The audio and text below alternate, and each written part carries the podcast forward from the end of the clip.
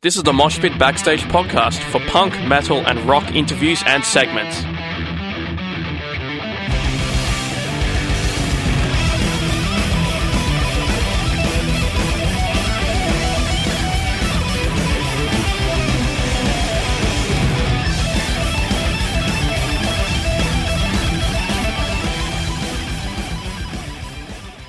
Hey, this is Ihsahn, and you're listening to Moshpit at SYN. Ihsahn will be releasing his new album Àmr on May 4th and touring Australia through May as well, playing at Max Watts on the 6th and the 7th, the first of which will be uh, headlining Direct Underground Fest. Ihsahn, thank you so much for joining me. My pleasure. Now, let's start with the album. This is your seventh.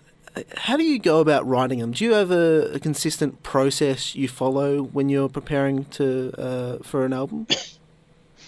Uh, uh, very consistent in, in some ways, I'd, I'd say, as um, I kind of have the, the same lead up um, every time, as uh, I, I kind of write uh, up some some kind of sketch work of what kind of album I want to make.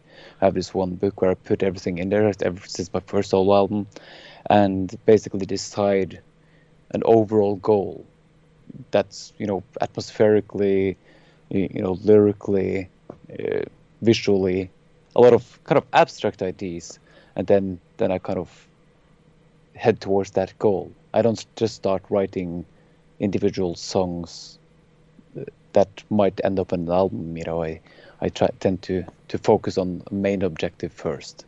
So th- that's kind of very much the same every time, but um, just as much as I try to to change those parameters as much as possible from from every album as well. Interesting. Now, sort of when you reach the end, when you've finished recording the album, is, is that do you for all these past albums and this one in particular? Do you find that you've adhered, you've stuck with that the the book that you've written, or do you sort of um, depart from what you actually initially wrote? Uh, I think. Um, most of the time, it, of course, it, it's kind of an ongoing process, and and the kind of this this scene plays out, you know, over a long time. So so, but but for the most part, I think uh, I I try to have as concrete goals as so the end result will actually uh, be very much in line with that. Of course, it, it, doesn't. You know, these initial goals are not necessarily something that I have to stick by. It's more like a creative focus. As for example, with last album, you know, with, with this this album Àmr, uh, it was very much happening inside, as opposed to, to my previous album Arktis, which where the scene was kind of outside in this Arctic landscape. So lyrically, you know, the metaphors I used were kind of placed in that scenario. Whereas for, for this new album, for example, it's happening much more inside. The scene is inside. The metaphors uh, are mostly kind of connected to that, and also sonically, I think there's a much more, you know, intimate sound. Uh, I've chosen to to focus much more on analog synthesis uh, and a much more dry production. You know, almost mono drums. You know, things that kind of add to the experience of uh, of this kind of intimate inside uh, feel. mm, it's kind of hard. It's kind of hard to, to discuss it like like this because uh, it kind of works very well within my creative parameters. But I know it sounds really strange when I try to explain it just mundanely like this. no, it's really interesting because you're trying to sort of explain music in words, which are really different languages. In terms of the, the synthesizers, what was it about those that made you think of um, Inside? Well, it's just something, you know, as it's kind of a technological thing. It's uh, I, it's it's hard to explain. It's just that I associate analog synth sounds with uh, much more of a an intimate sound, whereas whereas uh, other uh, more orchestral sounds lend themselves to a much more uh, open landscape. You know, synthesizers I kind of associate them with. Maybe I associate them with clubs and inside scenarios, but just as much as I mean, it's, it's not so much necessarily modern techno, uh, no electronic music, but also you know like all soundtracks, like John Carpenter stuff. That uh, um, I guess I've always been very influenced by the you know soundtracks and these cinematic uh, s- sounds in a way, and for the most part that has been uh, you know through orchestral stuff, but also that kind of analog synth, you know, early '80s soundtrack stuff. It's also been very much a part of that. You, you've also sort of spoken about the fact that um, you always want to make the darkest album possible. With, with that, what does it mean for music to be dark? I know we're, we're still with, with the. I, I think the- uh, yeah, that, this this was something put in the in the press release. Yeah. and I think for people who who either are fans of this style of music and or or if they work with this kind of music when when I say I want to make the darkest possible album I think most of them will, probably understand. But if if for an audience outside of that I I should probably rather have said I always want to make the most profound type of album you know possible. So so uh, that that's kind of what I, I mean by it. I, I want uh, I, I don't necessarily want to make albums that are very kind of mundane and you know daily life kind of stuff. It's uh, it's uh, the kind of dark and deep existential questions that that kind of uh, spur me on, you know, and that uh, that I find interesting to work with. Mm. Uh, yeah. Uh, that's that's fair enough. That, that kind of leads in nicely to my next question. Lyrically, at what stage does that come into the whole process of, of writing the music? Uh, it usually comes in last. Not that I won't have ideas for what kind of uh, thematics I want to to deal with. That might, you know, the lyrical ideas might be very much present in that initial framework. But uh, when it comes to, to kind of writing the, the finished lyrics, I, I always tend to write them within the context of the songs. So maybe maybe because I, I'm so much put off by by lyrical phrases that does not match the, the rhythms and uh, the melodies of, of the music. So it's much easier for me to write the lyrics you know, for the music and in that context rather than having to rewrite the lyrics afterwards to to make it uh, fit musically. Mm, mm, that's fair enough. Um, the album title, Àmr. What, what does what does that mean? It's a it's an old Norwegian word, um, uh, not as in the language we spoke previously. You know, like old Norwegian, and uh, so it's not used anymore. Um, it was it was uh, my wife who suggested this as the title, as it uh, it re- literally means dark or murky, or even it can mean rust red, which uh, and if you look at the cover artwork, you know it it can really it really just reflects that. You know, it's it's almost this uh, monochrome kind of uh, dark color through everything, but there's this glowing red light going through it. That definitely makes sense. Let's talk a little bit about tour. I, you haven't been to Australia before, have you? Never, neither as a tourist or uh, as uh, as a musician. That's so I'm very much looking forward to that. music's music to a certain extent, but like, if you're playing in a different place, do you sort of approach it any differently, or do you, do you give any thought to like the particular place you're playing, or, or how does that all work? Now, I think I think uh, I have, I've had the great pl- privilege of traveling, you know, the world for the most part in the capacity of uh, being a musician, and with this style of music, I mean, eventually everywhere I go, you know, around the world, we kind of all grew up on Iron Maiden, you know, so so or or Judas Priest, or you know, we kind of have that kind of s- uh, similar uh, cultural ground, if you will. So so. Uh, um,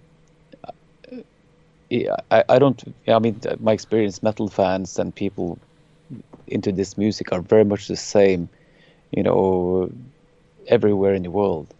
So it's it's it's a very global cultural phenomenon, and uh, you know, with that kind of uh, recognizable, you know, common ground, uh, it's I found it it's much easier to kind of experience uh, you know the the cultural specialities of wherever I am you know on top of that.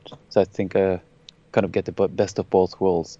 I might not necessarily have all the time for sightseeing when I travel but but still I get to see it at least it, it feels like I get to see and experience different cultures and different countries more from the inside with your music, like it's very, very varied. Like there's a lot of different stuff going on between each between each songs, even within the same album. Like, how do you go about sort of putting those together into a set list that kind of flows throughout the show? Uh, of course, uh, there, there, are a lot of uh, elements that have to go into that. Obviously, it's uh, uh, a con- concern for me in you know playing over an hour of this music is uh, how I can sketch, you know, put a set list together where my my voice will carry through the whole thing. Because there are parts where, you know, there are songs with main focus on these traditional screaming vocals, but also a lot of these more mellow, clean singing parts, and um, uh, it, it, I have to be aware on where where I place those songs in the set.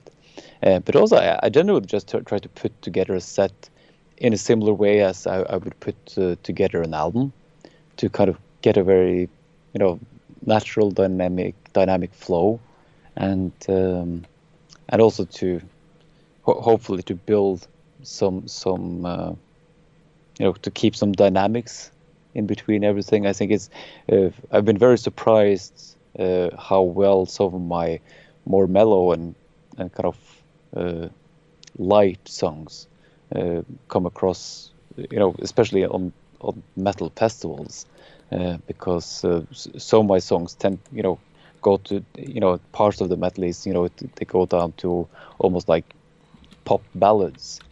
Uh, but uh, I think maybe maybe not surprisingly, but when people have been going to a festival and listening to kind of ten you know level 10 death metal all day mm. you know it, it seems like they, they enjoy a bit of a break you know sort of drawing from that um, one of the tracks that i I know i have only listened to it uh, once or twice at, at, the moment, but I think one of the ones that's sort of shaping up to be one of my favourites is "Where You Are Lost and I Belong," which is a really nice track. But like, it's interesting, sort of that I, I always found this with the with um, some of the Emperor stuff as well, like that beauty kind of comes of music which is or is associated with like kind of extreme stuff. Like, I, I don't think that's as appreciated as kind of like some of the more extreme elements of like extreme music that like beauty can come for. Like, talk a little bit about you know. I don't know. Maybe I'm just rambling on, but like beauty in music. Like we, we, I don't know if we talk about that much when we talk about metal and, and stuff like that. No, it's it's it's, it's kind of an. Uh, uh, uh, maybe we just relate to metal, you know, as as kind of outsiders of metal would, would relate to it. You know, they for people who are not accustomed to this style of music, for the most part, they, they will just uh, they will not be able to hear beyond the the noise there's so many people who who who have heard metal but have no kind of experience with it, and they it's so loud. That's what they typically said. It says, you know, it's it's so loud, you know, we, even though you can just turn it down, you know. but it's, but it's, I think the, it's just this impression there's so much information going on, uh, and uh, for, for, most people, they they can't, can't really get beyond that.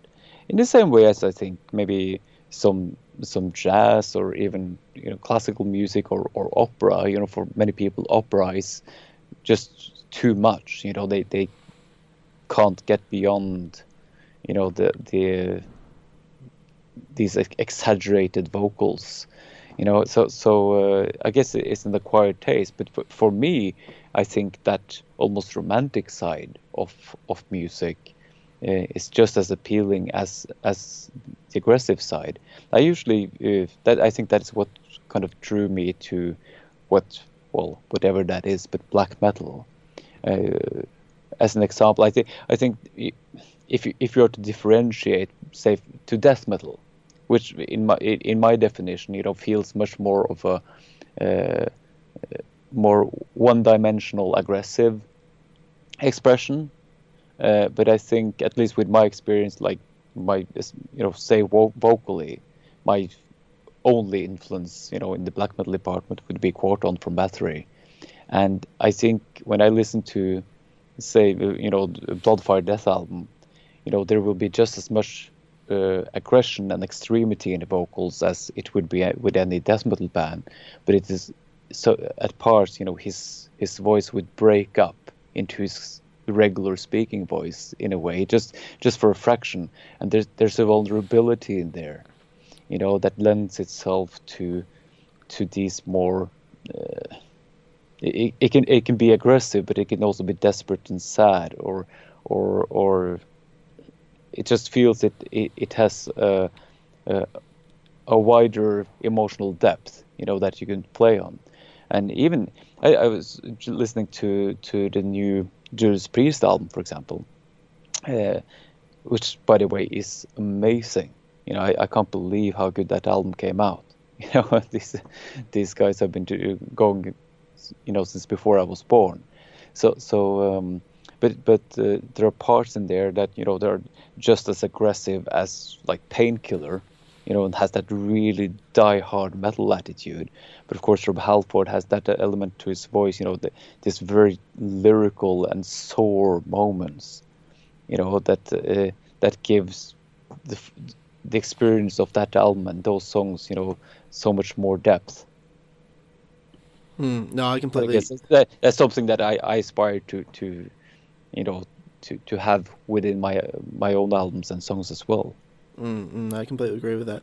Um, sort of jumping off on the other side of that, um, you mentioned another interview like the extreme metal doesn't feel dangerous anymore. I, I think that there's a lot to that, but one thing that I was wondering is, do you think that extreme metal needs to be dangerous? Is that, is that something that would be good if it could reclaim, or can it like be no not not necessarily. You know it, it it doesn't have to be be dangerous and and be you know provocative. As said you know might as well just be be sore and and beautiful. It's just that i guess i get very bored of things when it's it's too politically correct.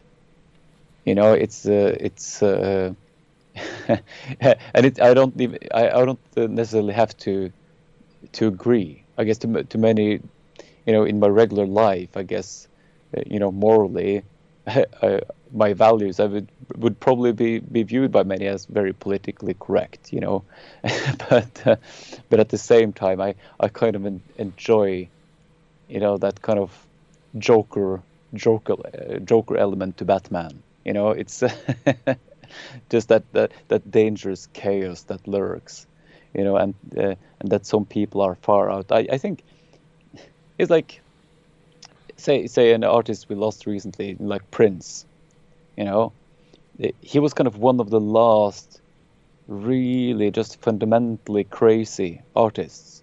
You know, he did not understand the world as the rest of us does. You know, he, he was living in, in Prince world as much as Michael Jackson was living in Michael Jackson world. And uh, and they kind of create from that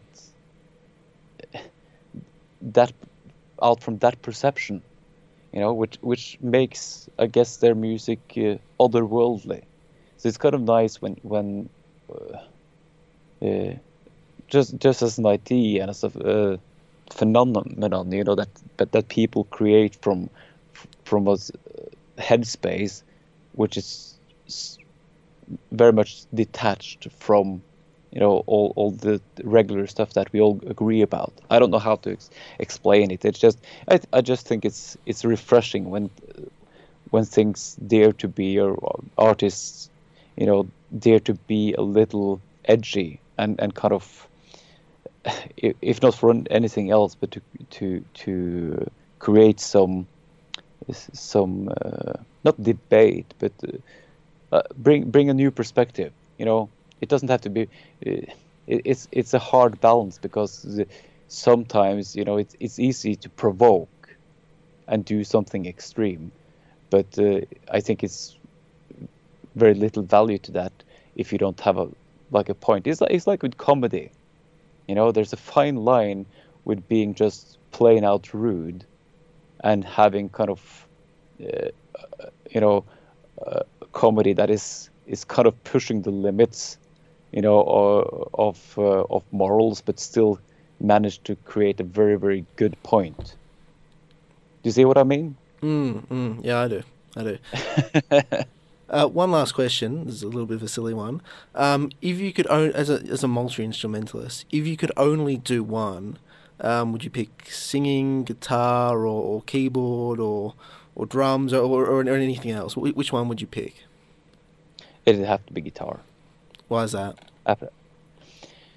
Uh, because uh, that's kind of my most natural uh, you know instrument of ex- tool of expression you know that's the, that is that is the most second nature to me i, I could say of course that it, i feel equally uh, kind of fluent if you could say it like that with with my uh, extreme vocals but i have a very still a very um, uh, kind of aware uh, uh, relationship to my clean singing. So for having that one thing that that would be my most natural way of expressing myself, it have to be the guitar. Yes. Fair enough. Amira will be on out on May fourth, and uh, you'll be touring Australia through May, playing at Max Watts on the sixth and the seventh. Uh, first of which is uh, Direct Underground Fest. Ihsahn, thank you so much for joining me. It's been an absolute pleasure talking to you. Likewise, and thanks for the support.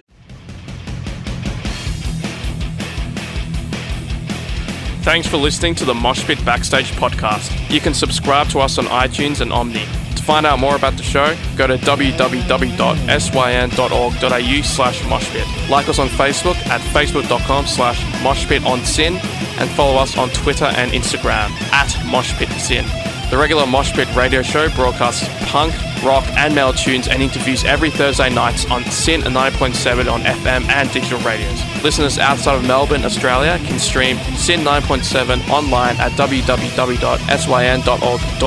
Thanks to Vintage Ruin for the music. Hi, this is Tommaso from Flashgun Apocalypse. Hi, I'm Enid from Girlschool. I am Phoebe Pinnock from Heaven the Axe. Hey, this is Gary Oldmead of the Misfits. Hey, this is Kat Sproul from Horizon's Edge, and you're listening to The Mosh Pit on SYN FM.